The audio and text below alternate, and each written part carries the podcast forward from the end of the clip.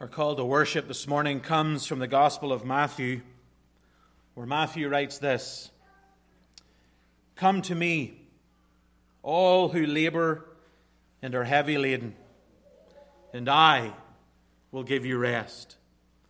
Take my yoke upon you and learn from me, for I am gentle and lowly in heart, and you will find rest for your souls. For my yoke is easy and my burden is light. Amen. This is God's holy word.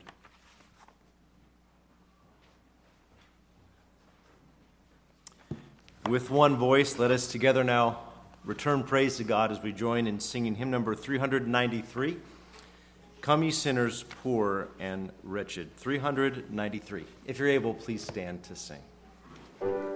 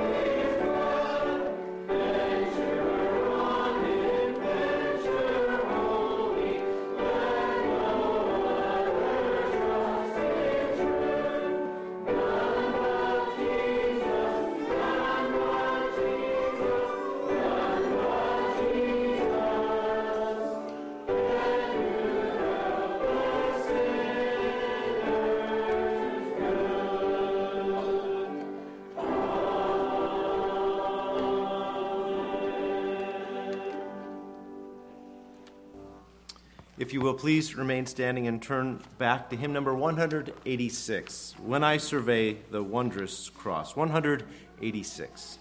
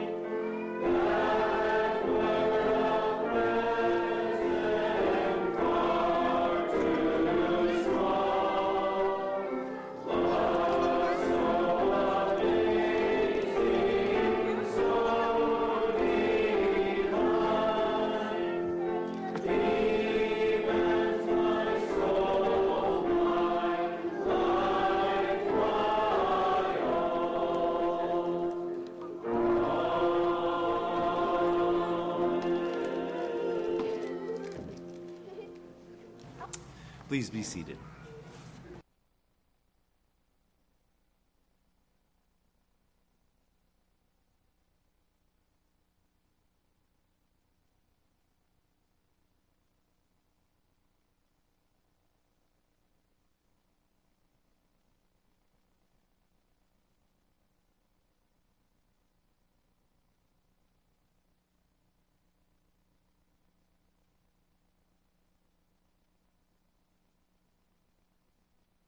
And now let us come to our great God in prayer. Let us all pray.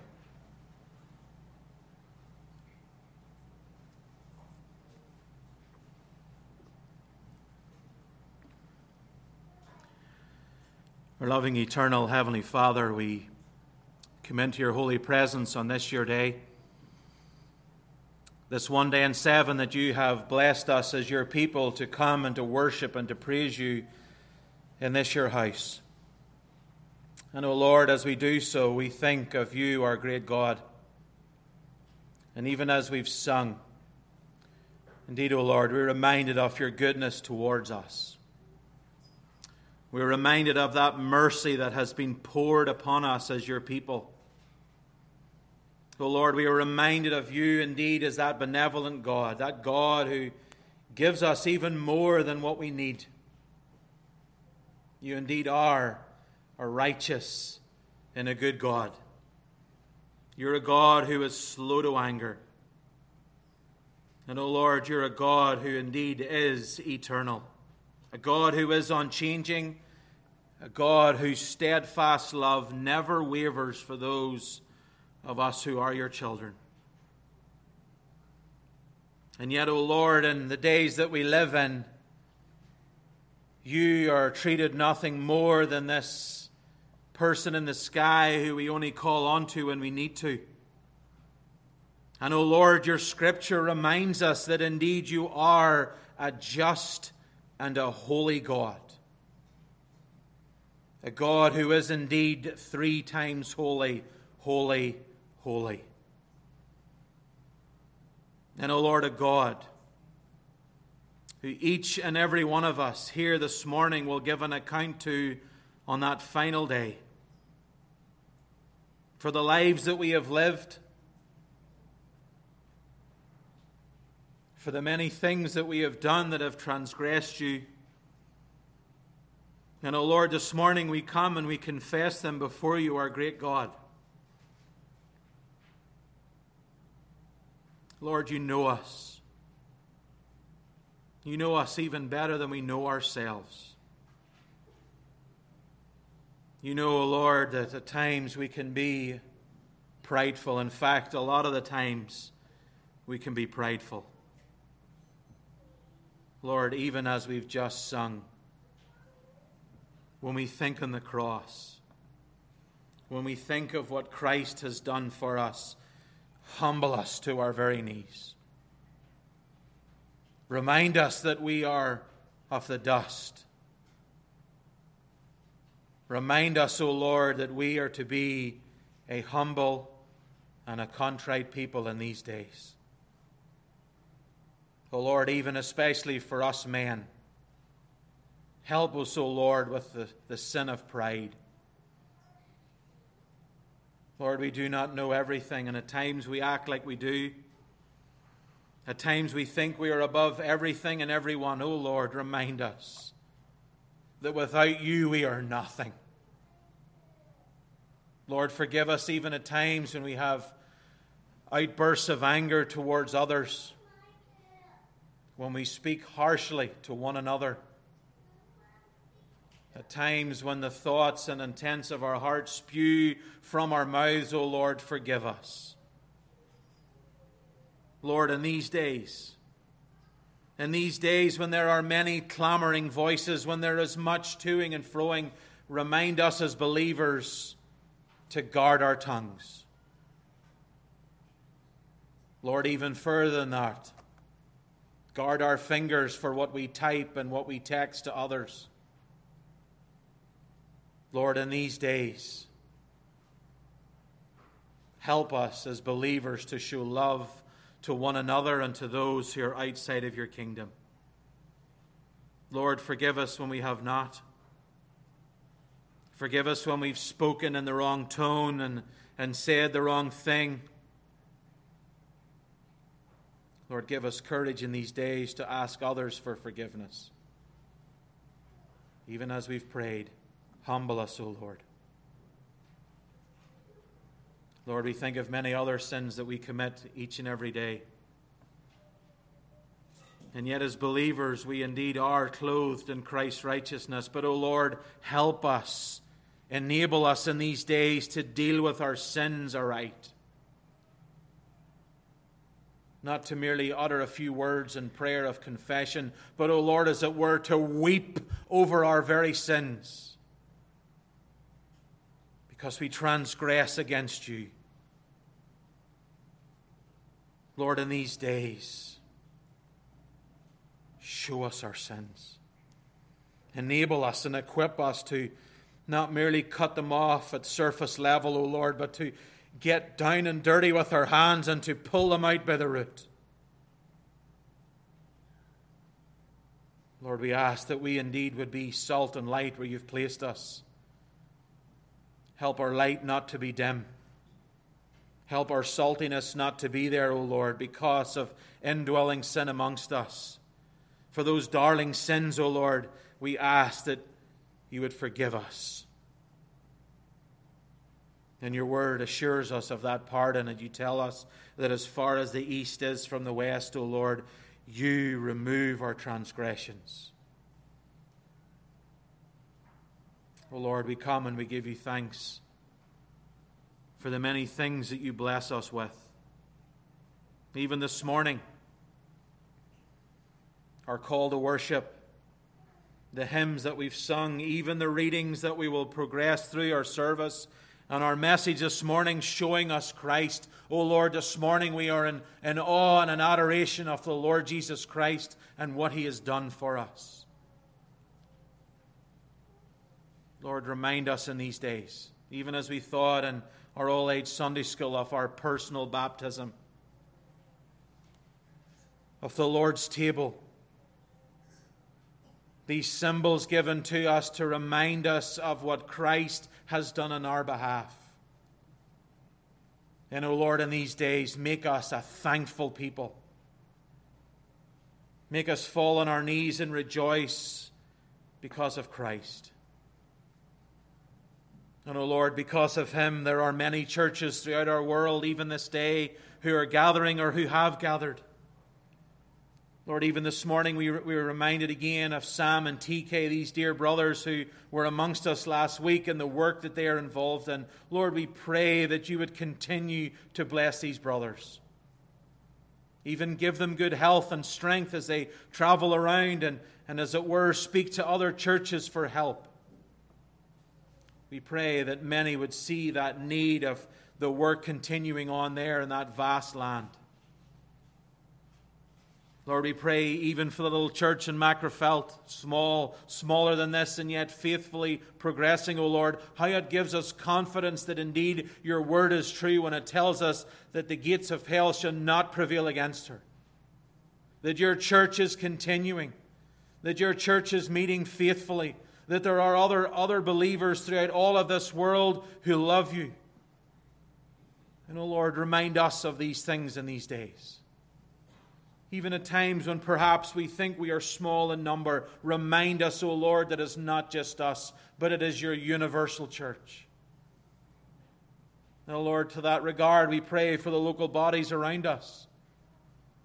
We pray for the brethren at Gold Country, for the brethren at Emmanuel, for Stockton, for Linden, for Minden, for uh, even the church in Phoenix, O Lord. We pray for these, these churches who proclaim your word, O Lord. We ask for those who shepherd and guard that you would give them courage in these days. Help them, O Lord, to protect the flock. Help them to equip their people through your word.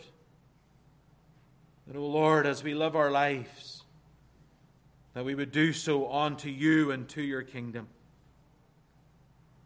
Lord, we pray for the many visitors that you're blessing us with in these days, even in our own congregation. We thank you for them even this morning. We ask, O oh Lord, that you would even draw more in. And Lord, even in due time, some may even come and join us. Lord, we pray for our church here. We thank you for her. We thank you for every member and every person that's even present here this morning and how it thrills our hearts to be amongst God's people on this your day to worship and praise. Lord, we ask that as members that indeed we would keep short accounts with one another, that we would love one another just as you have loved us. That we would equip and help one another in these days.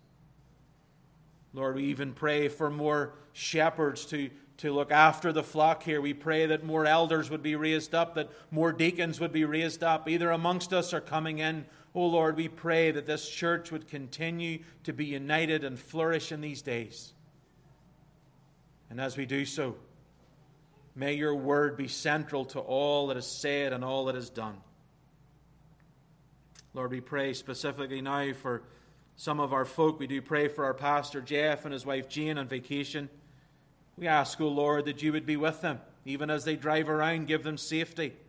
Encourage their hearts this day as they gather with the saints in Southern California, that as they sit under the word, that their hearts would be encouraged and, and built up in the faith. Lord, we pray for the many meetings that have taken place and will this coming week that you would give Jeff much wisdom and help. We pray, O oh Lord, for that last leg of their journey that you would take them safe to Phoenix. And that even this week, O oh Lord, you would give our brother time in your word as he prepares and brings forth that message next Lord's Day. We think even of those who are traveling at this time, those who are serving us and serving our country, we ask that you would be near to them, O Lord encourage their hearts. Far from us, and oh, how, oh Lord, we miss them. But we ask that you would meet them at the point of their need. We ask, O oh Lord, that their time in the Word and in prayer would be that refreshing for them. Even may they even have the ability to tune in and watch and listen to the things here. We pray, O oh Lord, that you would keep them safe. And for even loved ones who are here, we ask that you would continue to look after them. Help them in these days. And may it be that you would be their strength and their portion. We pray even for those in our congregation with health issues, those who are sick and unable even to be here this morning. We ask, O oh Lord, that you would meet them at the point of their need. O oh Lord, you would encourage their hearts. Some who have been sick for many years, some even who are sick and in silence and, and persevere on. We ask, O oh Lord, that you would equip them and help them in these days. Lord, we thank you for this your day. We thank you that you have brought us here to worship and praise you.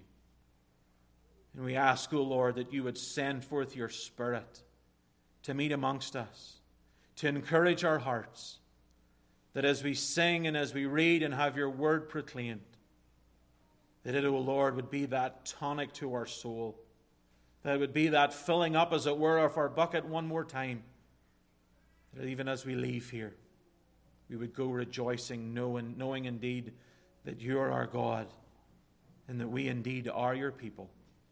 These things we ask in and through Christ's precious name. Amen. Please turn in your Bibles to our consecutive reading this morning in the Gospel of Mark.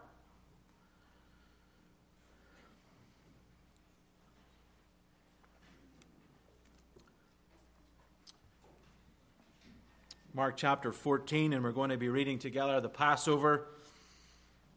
What we looked at even in All eight Sunday School, that institution of the Lord's Supper.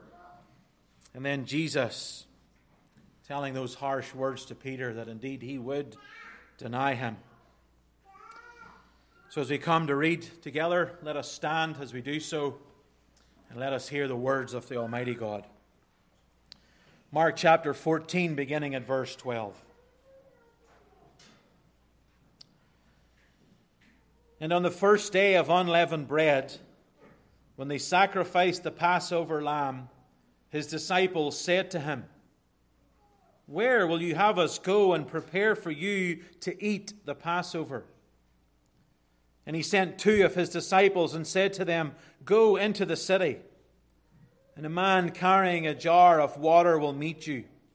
Follow him And wherever he enters, say to the master of the house, The teacher says, Where is my guest room, where I, where I may eat the Passover with my disciples? And he will show you a large upper room furnished and ready. There, prepare for us. And the disciples set out and went to the city and found it just as he had told them. And they prepared the Passover. And when it was evening, he came with the twelve. And as they were reclining at table and eating, Jesus said, Truly, I say to you, one of you will betray me, one who is eating with me. They began to be sorrowful and say to him, one after another, Is it I? He said to them, It is one of the twelve one who is dipping bread into the dish with me. For the Son of Man goes as it is written of him. But woe to that man by whom the Son of Man is betrayed. It would have been better for that man if he had not been born. And as they were eating, he took bread, and after blessing it, broke it and gave it to them and said, Take, this is my body. And he took a cup, and when he had given thanks, he gave it to them, and they all drank of it. And he said to them, This is my blood of the covenant, which is poured out for many. Truly, I say to you, I will not drink again of the fruit of the vine until that day when I drink it new in the kingdom of God. And when they had sung a hymn, they went out to the Mount of Olives. And Jesus said to them, You will all fall away, for it is written, I will strike the shepherd, and the sheep will be scattered. But after I am raised up, I will go before you to Galilee. Peter said to him, Even though they all fall away, I will not. And Jesus said to him, Truly, I tell you, this very night before the rooster crows twice, you will deny me three times. But he said emphatically, If I must die with you, I will not deny you. And they all said the same. Amen. This is God's holy word. Please be seated.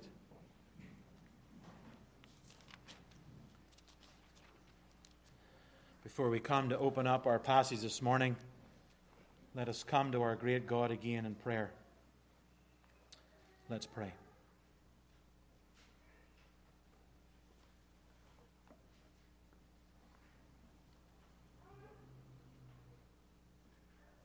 Our loving, eternal Heavenly Father, we come into your holy presence again and we come in our time of need. We ask, O oh Lord, that indeed you would meet with us. We ask, O oh Lord, as we read your word, as we expound it, that you, O oh Lord, would receive all the glory. Truly, there is none like you.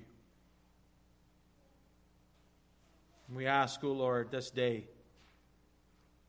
that eyes and ears would be open up to see our great Savior.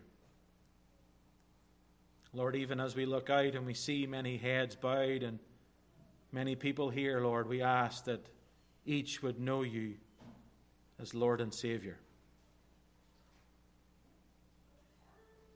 We pray, O oh Lord, that you would meet us at the point of our need that you would be with both preacher and hearer alike. May it be that I would decrease, and, O oh Lord, may it be that you would increase, that people would marvel and glory in who you are and what you have done. Lord, we ask all these things in and through Christ's precious name. Amen. Please turn in your Bibles this morning to the Gospel of Mark again. The Gospel of Mark. This is part one of a two parter. Part one this morning will be upon Jairus and his daughter. Next week, if the Lord spares us, it will be in that lady who had the issue of blood. But to get the context of all, let us read together Mark chapter 5, beginning at verse 21. Mark chapter 5 and verse 21. Again, give careful attention. This is the Word of God. And when Jesus had crossed again in the boat to the other side, a great crowd gathered about him, and he was beside the sea. Then came one of the rulers of the synagogue, Jairus by name. And seeing him, he fell at his feet and implored him earnestly, saying, My little daughter is at the point of death. Come, lay your hands on her, so that she may be well and live. And he went with him. And a great crowd followed him and thronged about him. And there was a woman who had a discharge of blood for twelve years and who had suffered much under many physicians, and had spent all that she had, and was no better, but rather grew worse. She had heard the reports about Jesus and came up behind him in the crowd and touched his garment. For she said, If I touch even his garment, I will be made well. And immediately the flow of blood dried up, and she felt in her body that she was healed of her disease. And Jesus, perceiving in himself that power had gone out from him, immediately turned about in the crowd and said, Who touched my garments? And his disciples said to him, You see the crowd pressing around you, and yet you say, Who touched me? And he looked around to see who had done it. But the woman, knowing what had happened to her, came in fear and trembling and fell down before him and told him the whole truth. And he said to her, Daughter, your faith has made you well. Go in peace and be healed of your disease. And while he was still speaking, there came from the ruler's house some who said, Your daughter is dead. Why trouble the teacher any further?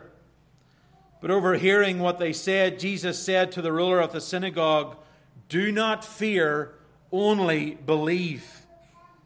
And he allowed no one to follow him except Peter and James and John, the brother of James. They came to the house of the ruler of the synagogue, and Jesus saw a commotion, people weeping and wailing loudly. And when he had entered, he said to them, Why are you making a commotion and weeping? The child is not dead, but sleeping. And they laughed at him. But he put them all outside and took the child's father and mother and those who were with him and went in where the child was, taking her by the hand and said to her, Talitha cumi, which means, Little girl, I say to you, arise. And immediately the girl got up and began walking, for she was 12 years of age. And they were immediately overcome with amazement and he strictly charged them that no one should know this and told them to give her something to eat. Amen. This is God's holy word.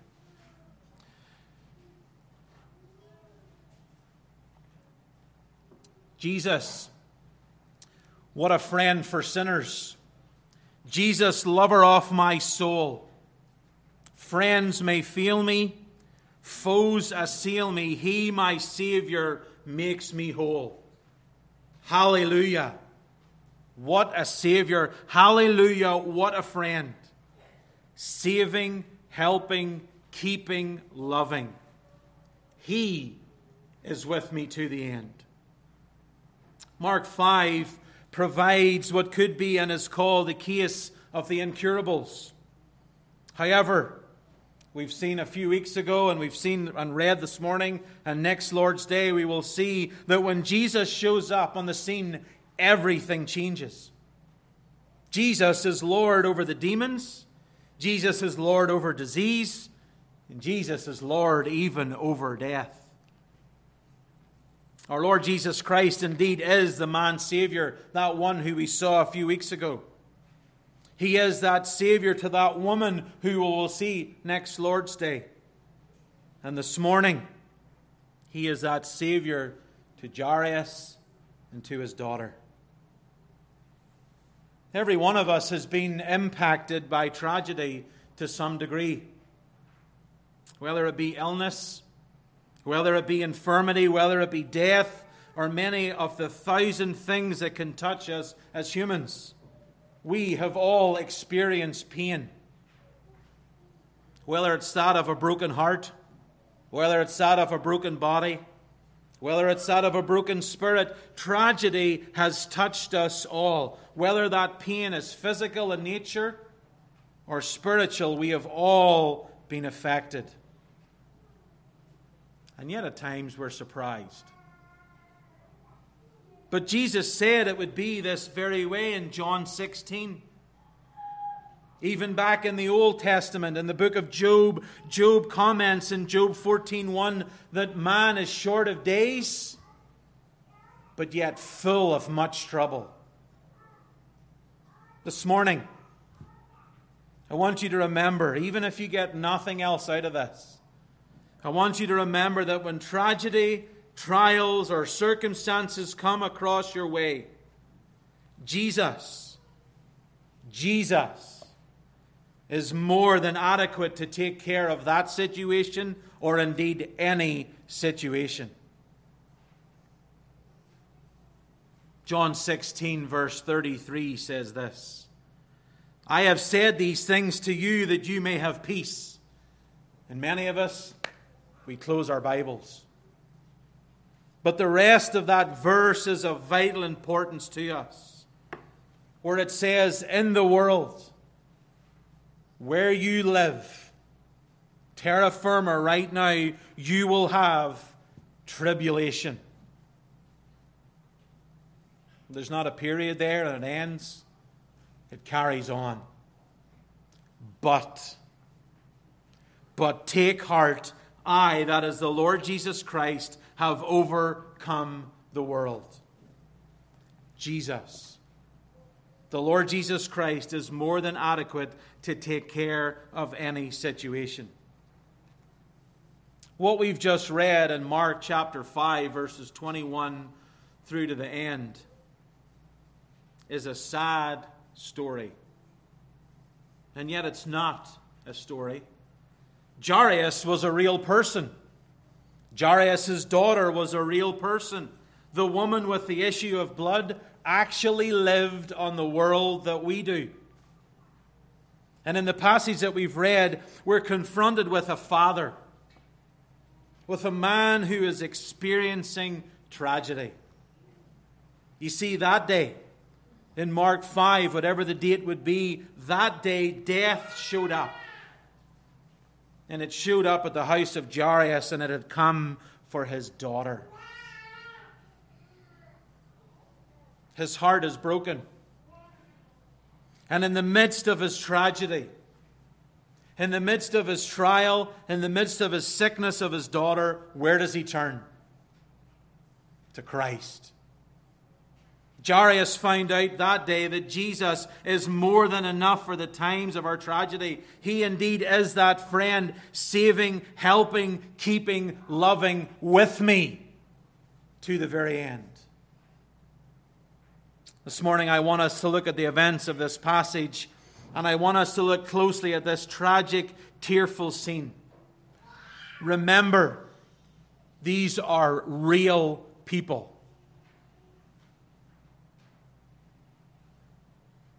Put yourself in Jairus' situation. And then remind yourself. Remind yourself of why you're here. Christ. This morning we're going to open up this passage under three headings. We're going to do so under a pitiful dialogue, a painful delay, and a powerful deliverance. That's a pitiful dialogue, painful delay, and powerful deliverance.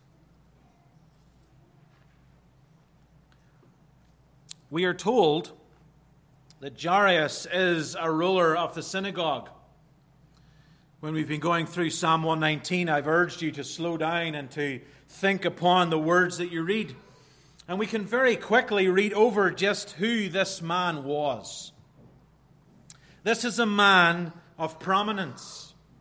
This is a man of position, of a man of prestige, a man of privilege, a man of prosperity, and a man of power in his community. Jairus, we could say, is a man who had it all. But at this time, when we plunge in there at verse 21 and into verse 22 and then 23, it mattered nothing.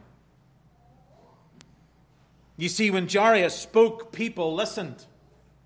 When he walked into a room, everyone stood up in recognition. But now, here, he finds himself in a place where none of this matters anymore. Sickness and death could care less about who this man is and what positions or what, what money he had or what position that he held. Here is a man who we could say is religious. I call these the bunny ears. He's religious. But yet his religion is powerless to help him in this situation. I guarantee you that Jairus would have traded everything that he had to change that situation. You see, life became very defined for Jairus in those moments. He had everything, or so he thought. But in reality, what he had in the world meant absolutely nothing. You see, death had come to his house, and it had come for his real treasure. Verse 23 tells us his little daughter, his 12 year old daughter, the one who Luke calls his only daughter. His only daughter was dying, and she was his real treasure. You see, some have spent their entire lives amassing power, wealth, position. But when tragedy comes, those things mean absolutely nothing. When death comes knocking at your door, you can't hand it your credit card and say, Cash me out for a few more years. Death doesn't care if you're a millionaire, a billionaire, or whoever. Those people and those celebrities that many people cling on to, when death comes to them, death will come. Doesn't matter how many Teslas Elon Musk sells or the new Jeep that he's coming with, or the amount of batteries he gives people. When the Lord calls him to give an account and death comes across his path, money will not matter. Sickness and sorrow don't care if you've got power, if you've got prestige, if you've got position in your community. Sorrow and suffering don't care about how popular you are. Hell could care less about who you are and all the many things that you have done in this world. When tragedy and death come calling, you, and I'm looking at you this morning, had better know, had better know one greater than yourself. This morning, do you know where to get that help?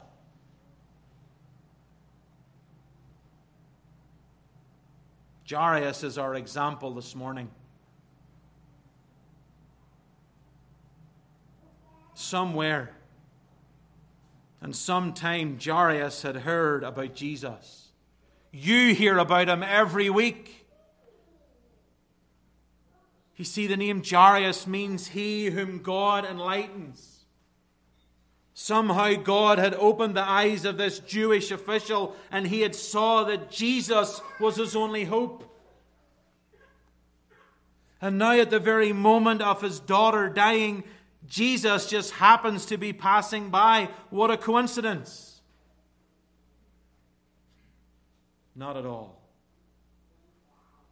It was the divine plan of God that allowed the paths of Jairus and our Lord Jesus Christ to cross that very day. This morning, he's beholding, he's in front of you too. What will you do with him?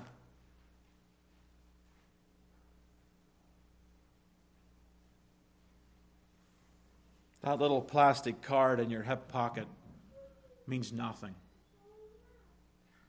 Just because you're sitting there and you've got your Bible open and you look the part. Just because your parents are at the end of the row, just because your grandparents are around you, that does not get you to heaven. And Jairus knew this. He knew that these things meant nothing. Why? Because he comes to the only one who could help him. See how he comes. See how this man of position and power come before Jesus Christ. He came reverently, he came prayerfully, and he came passionately. The Bible tells us that he fell at his feet. That word fell means to descend from a high place to a low place.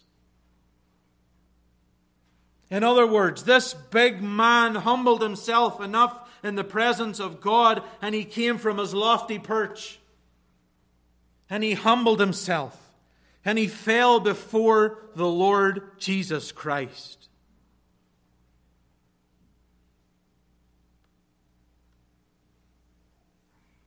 That is why this morning we sung the hymn that we did. That when we are prideful, that we would think upon the cross and what Christ has done for us. That is why we should daily ask the Lord to help us with the sin of pride. Because many, many people are so prideful and they, they never get anywhere because they do not humble themselves before a holy God. Turn in your Bibles to James chapter 4.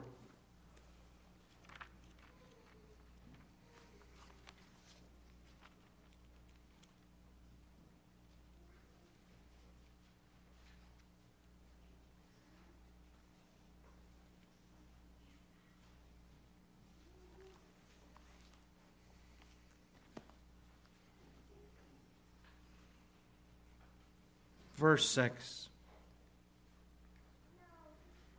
But he gives more grace. Therefore it says, God opposes the proud, but gives grace to the humble.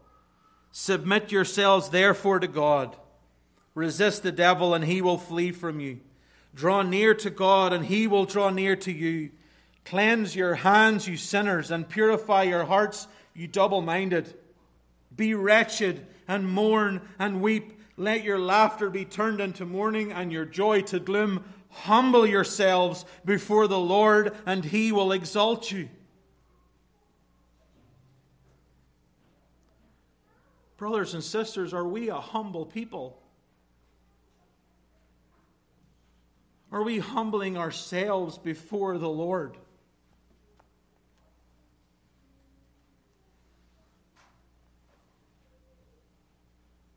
First Peter says this Humble yourselves, therefore, under the mighty hand of God, so at the proper time he may exalt you. Likewise, you who are younger, be subject to the elders. Clothe yourselves, all of you, with humility towards one another, for God opposes the proud, but gives grace to the humble.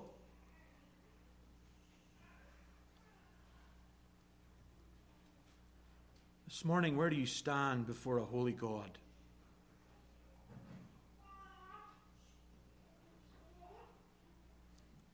When we come to that place where we see our own inability and His ability, then we are in a position to receive what we need from Him. Pride is a horrible sin. And I'm not going to stand here and say that I'm prideless and I'm such a humble big guy because I am not. Pray for your pastor. Pray for your pastors. Pray for one another, even in this simple regard. Because the days that we live in, when we look around, all we see is pride to the hilt. People thinking they're better than everyone else. Believer, humble yourself before a holy God. See your place before Him. And where is it? It's in the dirt.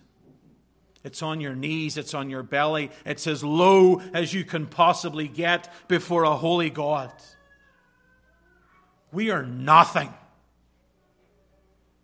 We are nothing but the dust of the ground, and yet God has chosen us, and He has saved us, and He has clothed us in Christ's righteousness. And yet at times we can become so puffed up and think we are it. The Bible tells us take heed lest you fall. Brothers, can I encourage you to speak with one another on these things? Sisters, do the same. You young converts, be wary of these things. See your own inability and His ability. That is where we need to be. You see, when this man comes to Jesus and he falls down before him and he makes this petition to the Lord where he's saying, I cannot do this thing, but I believe you can. Friend, that is the place where we need to get in our life.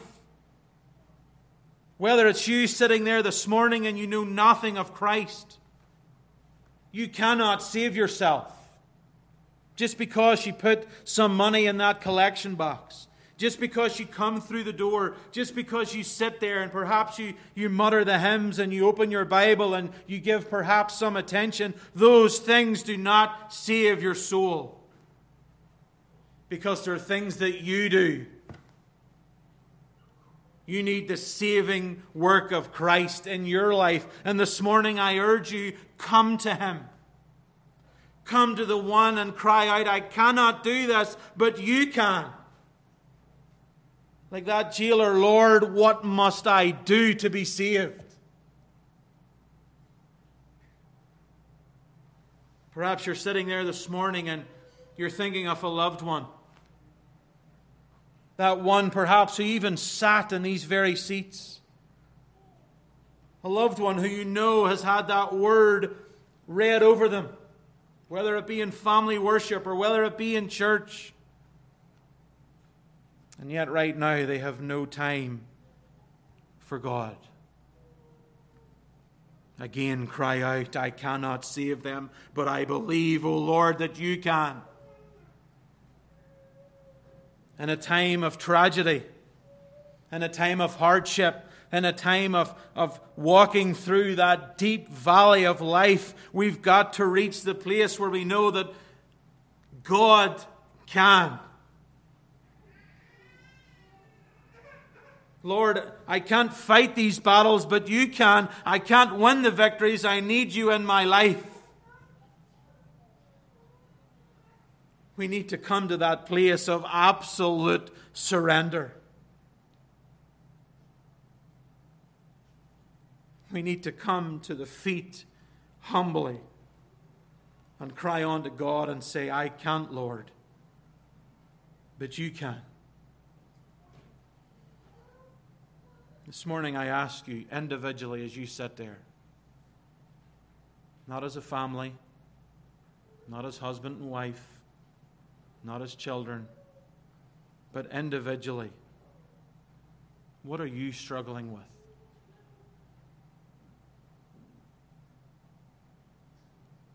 What are you struggling with this morning? Then get to the place get to the feet of Christ and say, I can't, Lord, but you can. Humble yourself before God. Secondly, a painful delay.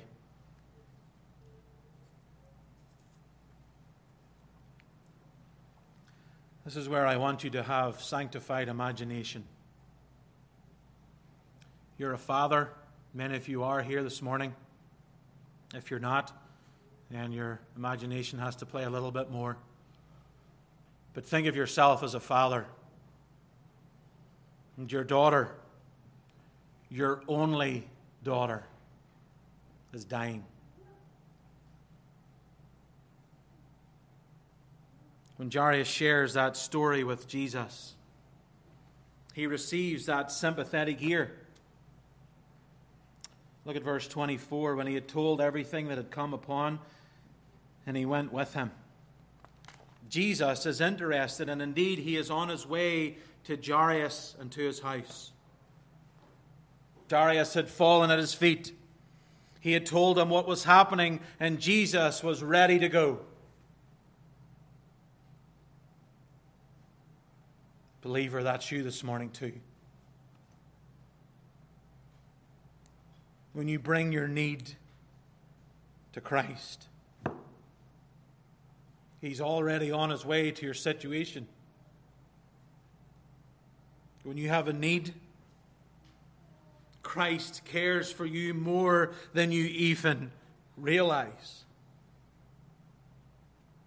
You see, the devil will sit on our shoulder and he will whisper in our ear, God doesn't care about you. Where is he? Saint, nothing. Nothing could be farther from the truth.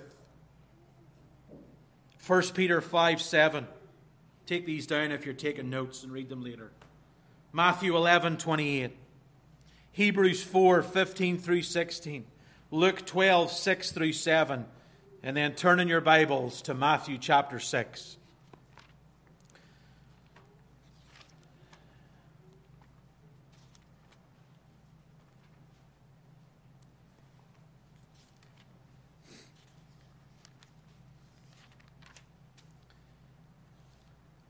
Matthew chapter 6 and verse 25. These are the words of Christ to you this morning. Therefore, I tell you, do not be anxious about your life, what you will eat or what you will drink, nor about your body, what you will put on. Is not life more than food, and the body more than clothing? Look at the birds of the air. They neither sow nor reap nor gather into barns, and yet your heavenly Father feeds them? Are you not of more value than they? And which of you, being anxious, can add a single hour to a span of life? And why, be, why are you anxious about clothing? Consider the lilies of the field, how they grow, they neither toil nor spin. Yet I tell you, even Solomon in all his glory was not arrayed like one of these. But if God so clothes the grass of the field, which today is alive and tomorrow is thrown into the oven, will he not much more clothe you, O you of little faith? Therefore, do not be anxious, saying, What shall we eat, or what shall we drink, or what shall we wear? Skipping down to verse 34. Therefore, do not be anxious about tomorrow, for tomorrow will be anxious for itself Sufficient for the day is its own trouble.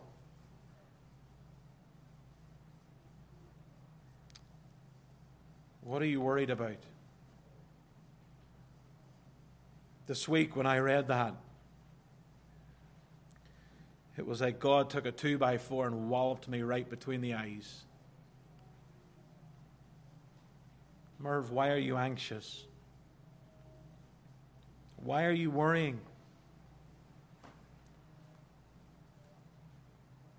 Why are you listening to what the devil is saying on your shoulder that God doesn't care for you? God does. His word tells us these things very clearly.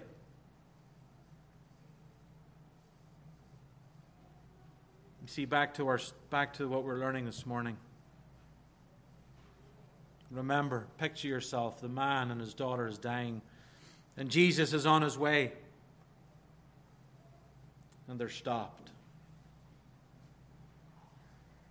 They're stopped.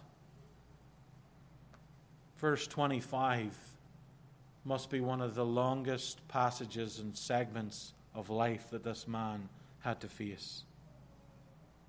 No doubt Jairus is, is gripped and as his word, he's like, he's like pushing the way so that the men could get through. Because read what it says a great crowd followed him and thronged about him. Mark makes no mistakes when he writes these things because he wants us to think upon Jairus. This man wants the master to hurry. He's fell on his feet. He's fell at Christ's feet. He's told him Christ has said we're coming, and now they're stopping. None of the gospel writers ever record anything that Jairus said during this delaying time. This is also one of the men I want to meet in heaven and ask him, What were you thinking? What was going on in your mind? We don't read of him impatiently pulling on the robes of Jesus to hurry him. Why? Because the lady touched him and Christ knew that someone had touched him. He doesn't interrupt the dialogue with this woman and say, Would you get out of the road? My problem's more than yours. He merely waits. He merely waits until Jesus is free. And this is a response of faith, is it not? Here is a man who knows that no matter what he does or what he says, he cannot solve the problem. He's brought that problem and he's placed it in the hands of Christ and he's left it there. Brothers and sisters, that is a lesson for you and me this morning. Regardless of that issue, whether it be the salvation of a lost one, whether it be the pain and the heartache that we suffer, we need to bring it to Him, we need to leave it with Him, and we need to see what God will do with these things. In the days that we live in, we are the most impatient people of all times. How do I know? I even Googled up, could I quicken my internet yesterday? We live in an age when things need to be instant. Here is a prime example of Christ teaching patience. My mom used to be told this rhyme by a young lad in our Sunday school class that used to drive her up the walls where it said, Patience is a virtue, possess it if you can. We live in a day when we are so impatient. We live in a day when if things aren't done when we want it, we're all bent out of shape. We need to get to the place where we bring it to Christ. We leave it with Christ and we see what He will do with it. Because during this time of him being patient, there's men that come along and they give those tragic words. Your daughter's no longer sick, she's dead. Father, think how you would feel at that very moment. Surely his world must have fallen apart around him. All of his dreams and his hopes were in an instant shattered. Remember, it was his little daughter. His words like his prized possession. Perhaps he said in his heart, if it hadn't been for the crowd, if it hadn't been for the woman, if Jesus hadn't have stopped, my daughter would be alive. This man could not understand the reasons for this tragedy. How many times has a similar word come to our, our, our hearts? Dead. There's no more hope. We look back at the times that we prayed about a matter and we wondered why the Lord tarried and He allowed it to happen. Perhaps the death of a loved one who we know is not in heaven. And we wonder why. You're not the first person to ask these questions. In fact, Mary and Martha questioned the very same thing in the, in the time of our Lord and the death of Lazarus. Why did you delay? The, the disciples who were in that boat that night when it was rocking and reeling, and not the time that he was in the back sleeping, but the time that he came walking. But they didn't know that our Lord's delay is a part of his eternal plan. And that is where we can have hope this morning. You see, in the end, Mary and Martha saw Jesus raise their brother from the dead. The disciples saw him walk on the water, and neither of these things would have been experienced had he not delayed his coming to them. The Bible tells us that perhaps he tarries because he loves us. Look at John 11. Now, Jesus loved Martha and her sister and Lazarus. So, when he heard that Lazarus was ill, he stayed two days longer in the place where he was. And we wonder why. Why, Lord?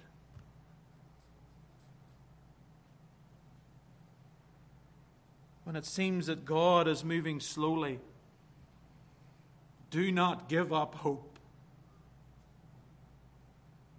While God is seldom early, He is absolutely never, ever late.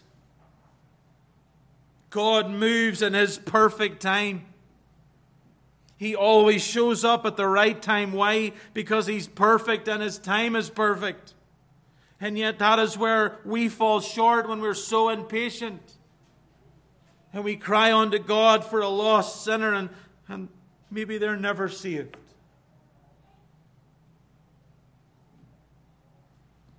God didn't have to save any of us, and yet He did. This morning I urge us as believers have hope in our God. His timing is always perfect. We need to have patience. And so, thirdly and quickly this morning, a powerful deliverance.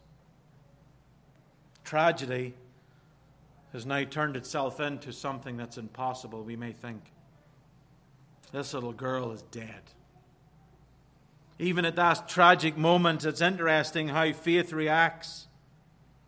Jairus has placed his faith in Jesus, and even in the face of death, his faith doesn't waver. Look at what he says there. In verse 35, while he was still speaking, there came from the ruler's house someone who said, Your daughter is dead. Why trouble the teacher any further? At that point, Jairus could have said, You know what? She's dead. Forget about it. But look what it says. But overhearing what they said, Jesus said to the ruler of the synagogue, He said to Jairus, He said to the father of this little girl, Do not fear, only believe. Only believe. Don't believe what you hear. Don't believe what you know. Don't believe what you see. I'm asking you, trust me. And that is what faith says to us today. Every indicator may say it's hopeless, but faith looks to a God who is greater to anything we can hear, anything we know, or anything that we see. Bring your needs to Christ this morning. Trust your need to Christ and leave your need with Him. Leave it in His hands by faith. God may not work it out the way you want to. We need to be content. We need to be patient and let God do His thing. Whether it's your own salvation this morning, you know how you stand before God. You can pull the wool over my eyes. You can pull the wool over anybody's eyes. But you will not do it to God. How do you stand before God this morning? Your own salvation, the salvation of another, a problem you have, get it into the hands of Christ and leave it there. Look what Jesus did. Those who didn't believe, what did he do? Get out. Leave. You don't believe.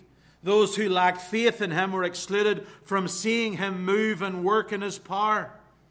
Faith believes the incredible, sees the invisible, and receives the impossible.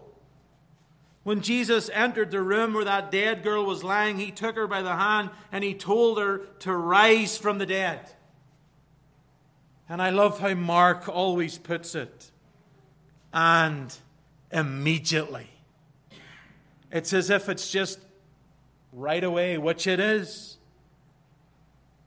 When Christ said, Arise, get up, stop from sleeping or death, she was alive. How do we know that?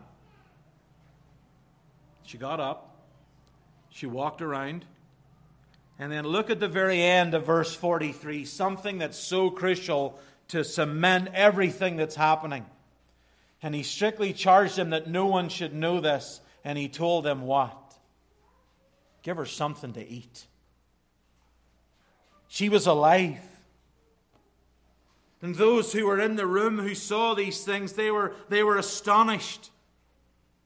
The New King James says they were astonished with a great astonishment. If you can get so many astonishments into one sentence. When you take it back and you read it, the actual representation is to throw out of position, to be out of one's mind. Literally, when they saw Jesus do what he did, it blew their minds and it left them with their very chins hanging on their chests with amazement. Astonished with a great astonishment. But, sinner, this morning he's waiting to do the very same thing for you. Some of you need to come to Christ this morning and be cleansed from your sins. You need to be saved. Perhaps you're sitting there and you're thinking, well, I'm the worst of the worst. No, you're not.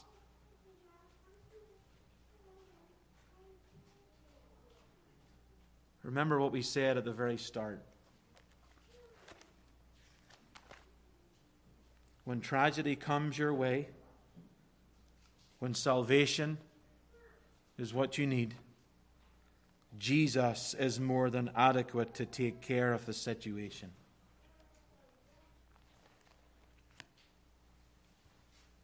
He will and He can.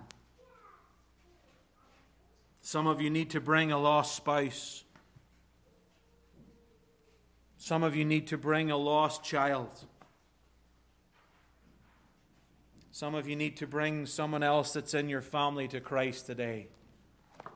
I urge you, do it. Put them in His hands, leave them to Him and see what God will do. Perhaps some this morning need to bring a situation that's bringing you fear or worry. Bring it to Christ. Perhaps your health's not what it should be. Perhaps your job's not what it should be. Fill in the blank, whatever it might be. Bring it to Christ. Bring it to Him and have Him deal with it as He will. This morning, I don't know what you need, but God does. This morning, why not get that peace and that comfort and that help today? Why be anxious for another day? In 1871. Tragedy struck, that great city of Chicago. Many of you will know. A great fire ravaged that city. The fire had taken over 300 lives that lived there and had left some 100,000 100, homeless. And in the midst of that city, there was a man by the name of Horatio Gates Spafford. He was one who tried to help the people get back on their feet. Spafford was a Chicago lawyer, and he had heavily, with a lot of his money, invested into, into that downtown area. And one night he lost everything. But more tragically, Spafford had also lost the loss of his son just a year earlier. And yet, for two more years, 1872 and 1873, Spafford stayed on and helped. He assisted the homeless. He assisted those who were grief stricken, those who were ruined by the fire. And after two long years, him and his wife and his children decided to take a vacation. It was a working vacation. They were going to go to that great land of England. Sadly, not Northern Ireland, but England. They were going to join up in those evangelistic crusades, and they were going to begin in England and then go through Europe, telling others of Christ. Spafford sadly was delayed by some business, but he sent some of his family on ahead. He would catch up with them on the other side of the Atlantic. His wife and his children were on that ship, the Ville du Havre, but they never made it. Off Newfoundland, it collided with an English sailing ship, the Loch Earn, and it sank within 20 minutes. Though Horatio's wife Anna was able to cling to that piece of floating wreckage, there were only 47 survivors among hundreds. Their four daughters.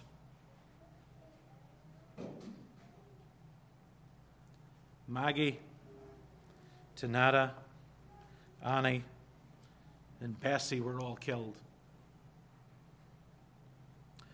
Horatio, just like Jairus this morning, received that horrible news where his wife said two words saved alone. Spafford boarded the very next ship that was available to be near his grieving wife. And as they were going across the sea, the captain of that ship pulled him up to the headquarters. And he said, Dear man, this is where it happened. At that moment, Spafford got out a pen and a piece of paper. And he penned these words When peace like a river attendeth my way, when sorrows like sea billows roll, whatever, whatever my lot thou hast taught me to say, it is well, it is well with my soul though Satan should buffet, though trials should come, let this blessed assurance control that Christ, that Christ hath regarded my helpless estate and hath shed his own blood for my soul. My sin, oh, the bliss of this glorious thought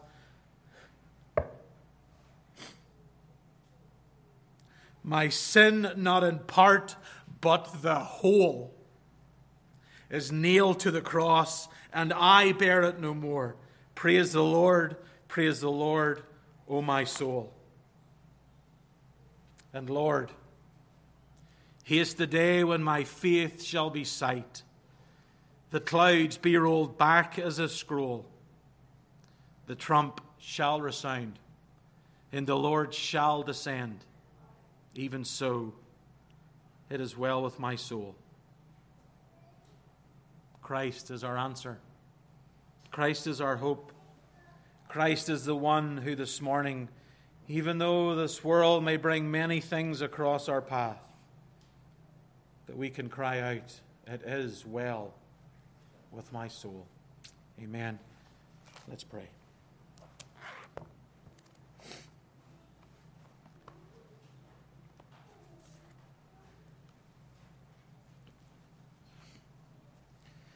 Heavenly Father, we do thank you for your word this morning. Lord, we thank you even for what we've learned from Jairus, from his daughter, but more importantly, what we've learned upon you. Lord, we see that no matter what situation comes across our path, that you are able and adequate to help us no matter what it might be. We ask, O Lord, in these days, that indeed you would humble us and that you would help us, that you would show us just who we are, but that we would see just who you are. Lord, we think of the many trials and tribulations that many, even before us this morning, are facing.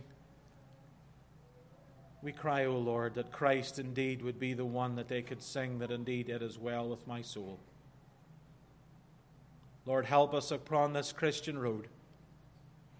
At times difficult, at times hard, and yet we know that we do not walk it alone. Lord, encourage us this day. O Lord, we bring those before you who know you not. We ask, O Lord, that you today would show mercy even for some who have sat for years in this place. Those who have sat and listened and yet have spurned the call of the gospel. We ask, O oh Lord, that today would be that day. That you, O oh Lord, would give that peace that surpasses all understanding, that you would give them that new heart, and that we, O oh Lord, would be astounded and greatly astounded at your mercy shown to a lost sinner. Lord, we even thank you for the many temporal blessings you, you give us. Even this morning, we can smell that wonderful food as it comes up those stairs, and we ask that as we would go down there and fellowship one with another, that you would bless that food to our bodies, that you would make us thankful for the many provisions you give us, and that even as we eat and as we talk, that we would glorify you in all that is said and done. Lord, encourage our hearts, for we ask it in and through your Son's precious name. Amen. Let's stand and let's sing together that hymn 580. When peace like a river attendeth my way, when sorrows like sea billows roll, whatever my lot, thou hast taught me to say, It is well, it is well with my soul. Let us stand and sing to God's praise.